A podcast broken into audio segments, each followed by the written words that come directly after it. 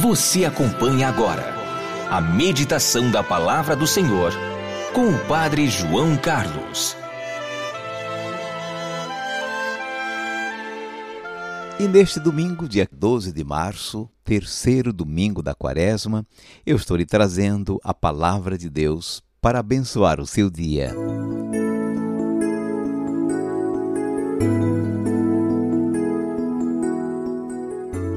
Mas quem beber da água que eu lhe darei, esse nunca mais terá sede. João 4, versículo 14.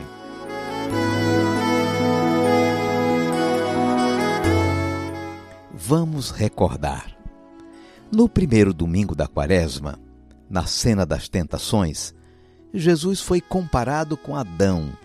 Ele é o novo Adão, o que disse sim, o que venceu a tentação o pecado.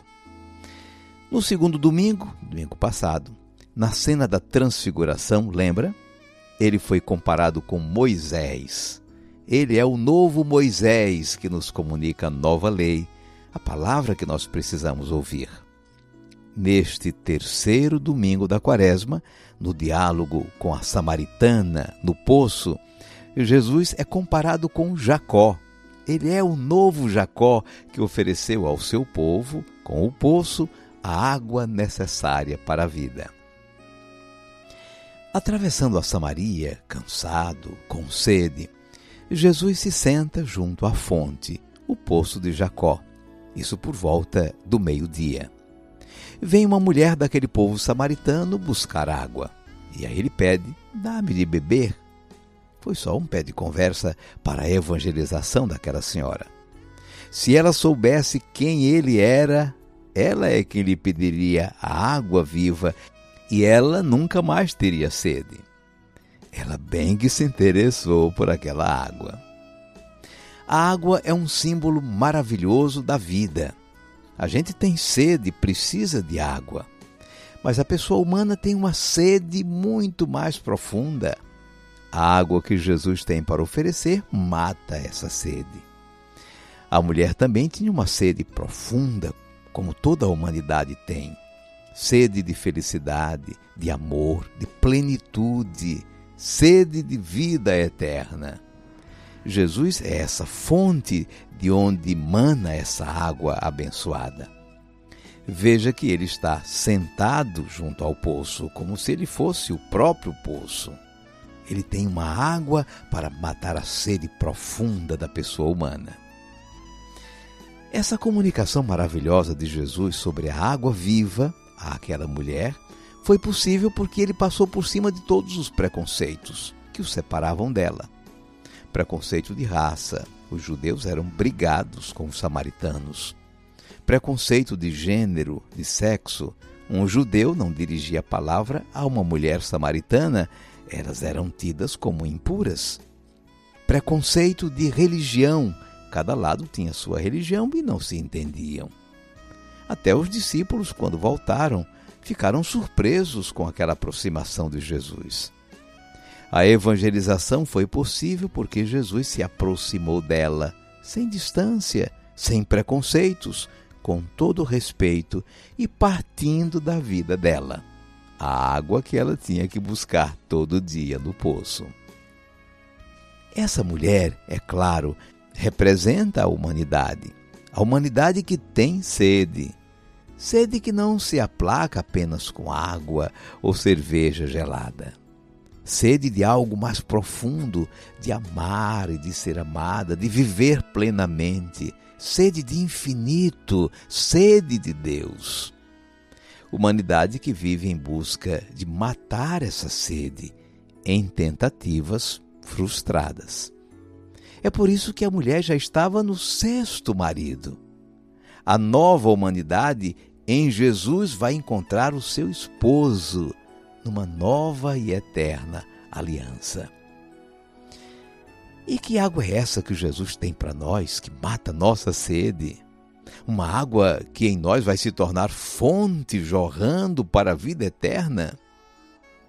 Com certeza, tudo que ele tem para nós já é essa água, sua palavra, sua bênção, seu amor. Mas ele falava de um dom maior que o Pai daria se nós o pedíssemos. Esse dom vem por meio dele, o Espírito Santo. O Espírito que está ligado à vida, como a água. Na criação, ele pairava sobre as águas. O Espírito é que dá vida, como a água que mata a sede, que comunica a vida. No batismo, renascemos pela água, pelo Espírito Santo. Vamos guardar a mensagem. No evangelho de hoje, Jesus é comparado com Jacó, que com o poço garantiu água para o seu povo. Nossa sede não é só sede de água. A mulher samaritana é uma representação da humanidade sedenta, com uma sede muito maior que a física. E essa água que dá vida é o Espírito Santo que ele nos comunica. Por sua morte e ressurreição, ele é a verdadeira fonte de água viva, nos comunicando o seu Santo Espírito. Mas quem beber da água que eu lhe darei, esse nunca mais terá sede. João 4, versículo 14.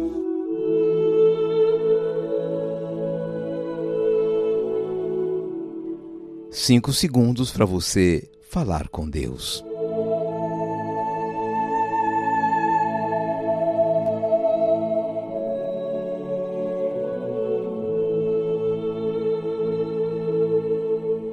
Senhor Jesus, lemos neste Evangelho que, cansado de viagem, tu te sentaste junto à fonte. E era por volta do meio-dia. Estavas com sede e pediste água à mulher que chegou no poço com o seu cântaro. Dá-me de beber. Nós te contemplamos hoje sentado na fonte. Tu, Senhor, és a fonte de Jacó é em ti que nós encontramos a água que mata a nossa sede. Aquela tua palavra, dá-me de beber, se parece com aquela palavra que disseste na tua cruz, tenho sede. E a tua crucifixão, Senhor, foi por volta do meio-dia. E mais tarde, um soldado, para certificar-se de tua morte, te perfurou o peito com uma lança e do teu peito aberto escorreu sangue e água. A água é uma representação do Espírito Santo, uma referência ao batismo, onde renascemos por obra do Espírito Santo. O Espírito Santo é a água que jorra do teu peito, Jesus. Água que nos comunica a vida, água que sacia a nossa sede de infinito. Seja bendito o teu santo nome, hoje e sempre. Amém.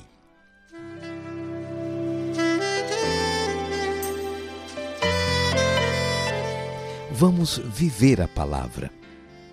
Imite hoje a samaritana que se apressou a levar para os seus contatos a boa notícia de que encontrou o Messias, o Cristo, que lhe ofereceu a água viva faça-se portador, portadora dessa boa notícia para os seus.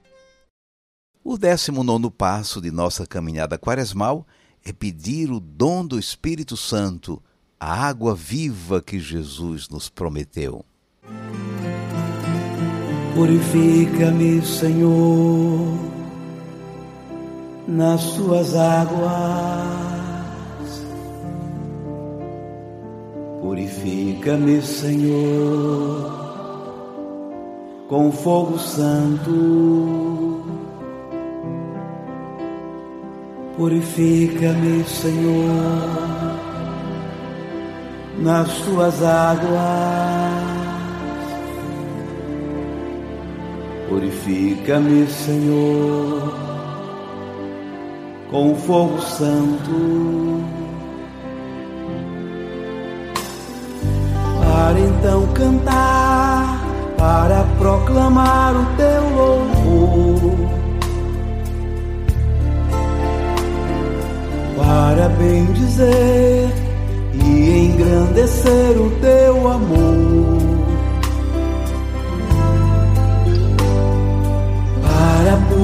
contar as suas maravilhas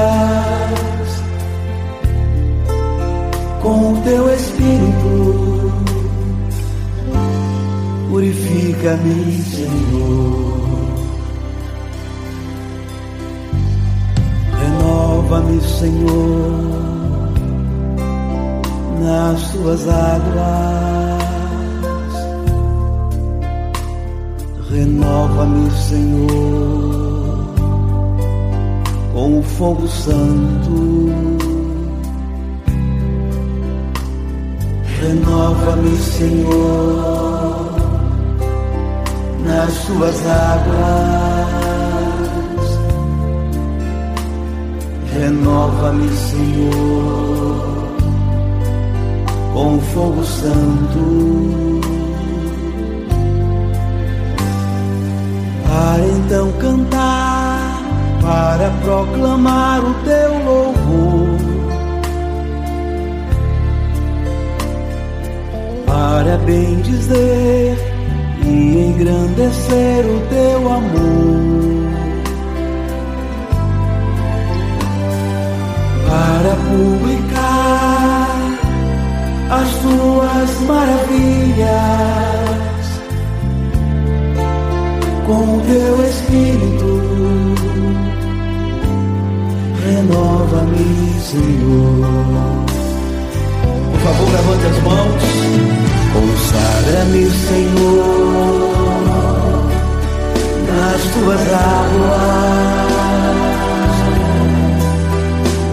Consagra-me, Senhor, com o fogo santo. Consagra-me, Senhor, nas tuas águas. Consagra-me, Senhor,